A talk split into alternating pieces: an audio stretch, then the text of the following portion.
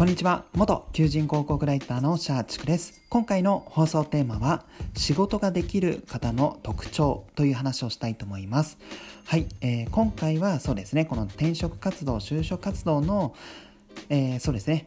直接的なアドバイスというわけではなくてこの仕事の進め方キャリアに関する、えー、ちょっとした、えアドバイス。まあメモみたいなことをお伝えしようかなと思っています。はい、で最近ですねこのま仕事ができる人の特徴の一つに、えー、まツールをいかに使いこなしてるかっていうのもこれ一つ特徴なんじゃないかなと思うようになりました。というのもそうですねこの日々の仕事って実は雑務が多かったりするんですよ。はい。何でしょうこの例えば私の、えー、仕事で例えると、もう例えるがめっちゃ使っちゃってますね。はい。まあ私の本業でお伝えすると、えー、そうですね、温度メディアの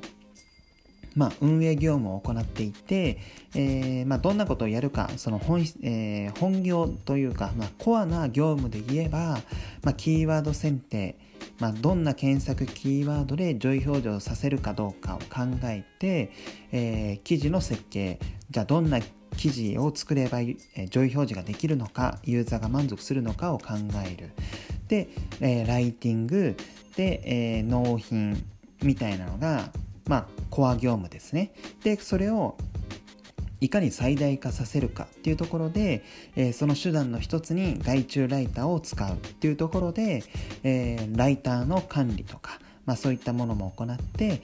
自分が携わっているウェブメディアは今伸びてるのかどうか最近記事をアップしたけどそれは、えー、ちゃんと目論見通り、えー、指定のキーワードで上位表示ができてるのかどうかみたいのを、まあ、確認してどんどんブラッシュアップするのが、えー、私の仕事になりますと。まあ、結果的にそれが、えー、そうですね私の運営しているオンドメディアが、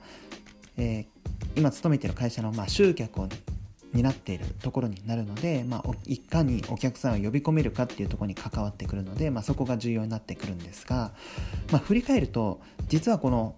コアな業務以外なところに結構時間を割いてしまっていることがあったりしますね。はい、例えばそのアクセス解析とか、まあ、今はないんですけどもこの記事って今順位何何位だったのかみたいな、まあ、そういったところも、まあ、上司からレポートを求められる、まあ、レポートじゃないにしてもそうですね。このまあ口頭で報告を求められるんですけども、まあ、その、えー、レポートあるいは報告するために、えー、かつてはそうですね。このもう手作業で各記事を目視で見て、まあ、チェックをしてなんか順位を確認するみたいなことをやっていたんですよ。はい、でまあこれってぶっちゃけその、まあ、雑務といえば雑務なんですね。その確認作業そのものにおいては。はい。で、えー、入社当時はそういうのに時間がかかってしまったりとかあとは何かこの外注ライターに、えー、仕事を依頼する、まあ、その準備としてマニュアルを作るとか、まあ、あとはいろんなそうですね。方と、まあ、やり取りをするチャットワークをするとか、まあ、結構付随して、えー、発生する業務っていうのが雑務が多かったりするんですね。でこの雑務にすごく時間が、えー、奪われてしまって本業の例えばキーワード選定どんなキーワードで、えー、記事を作ればこのメディアは伸びるのか、えそうですね。お客さんをうまくこう捕まえることができるのかっていうのを考えるのが多分一番重要なんですけどもそこの部分がなかなかできずに、えー、いかにこのライターとのやり取りをやるのかとか、えー、日々のレポート作成に追われてしまっているところで、まあ、結構雑務に追われちゃうんですね。仕事というのは。本,、えーと、と本質的な業務ではなくて雑務が多いと。でそれを踏まえるとそうですね。この仕事ができる方って結構その雑務周りもテキパキ片付けているんですね。でそのまあその人自身の、まあ、何かこの頭の地頭の良さとかもあるとは思うんですけどもじゃあ私と何が違うのかっていうと例えば自分は手作業でやっていたのをツールを使って一発で終わらせているとか、まあ、あと自分自身がこの目視で、えー、作っていた情報をあるツールを使って一括でもうデータを出してそこで加工して、えー、まあ目的に合ったこの結果を弾き出してそれを出すとか、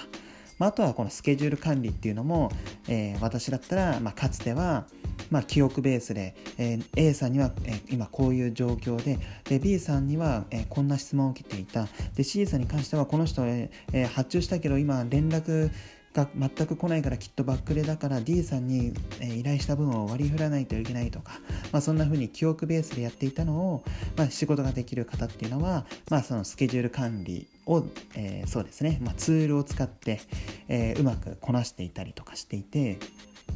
結構この仕事ができる人っていうのはツールを使いこなせている。まあそれはウェブツールでもいいんですけどもそうですね。Excel とかの関数を使いこなしてるっていうのも一つ手かなと思います。私もこの、えー、今勤めてる会社ですごく Excel 関数まあ主に Google スプレッドシートで管理はしてるんですけどもそこでも if 関数とか、まあ、いろんなアレイフォーラムでしたっけ？もういろいろな関数使いこなしてるんですよ今は。ただ昔はそんなことを知らなくて目視で手作業でやっていたっていうところですごい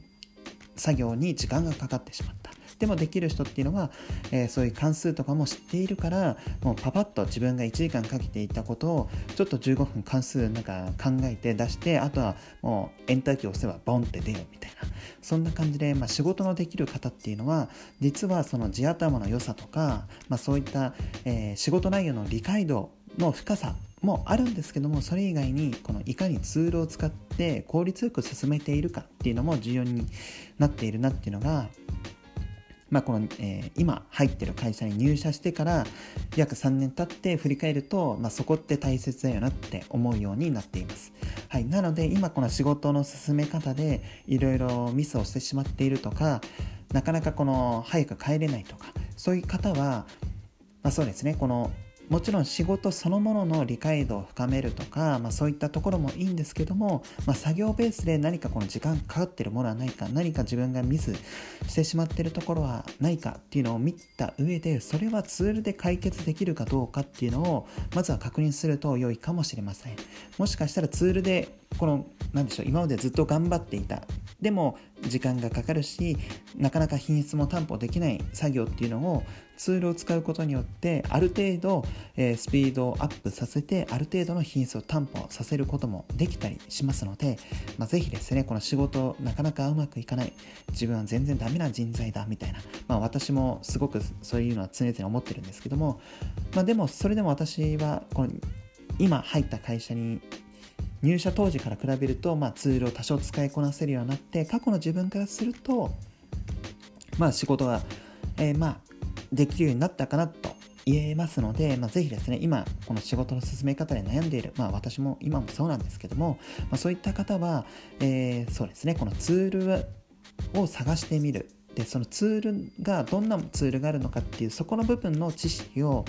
えー、高めると実はあこのツールで活用すればこの作業一発で終わるんじゃね？みたいなところもあったりしますので是非ですねこのもうさっきからツールを連呼してしまってこれ NG ワードだったらもういくら持ってかれるんだっていうぐらいなんですけども、まあ、このツールを活用するっていうのを意識してみてはいかがでしょうか。はい本日の放送は以上となります。最後までご視聴いただきありがとうございます。また明日の放送をお楽しみに。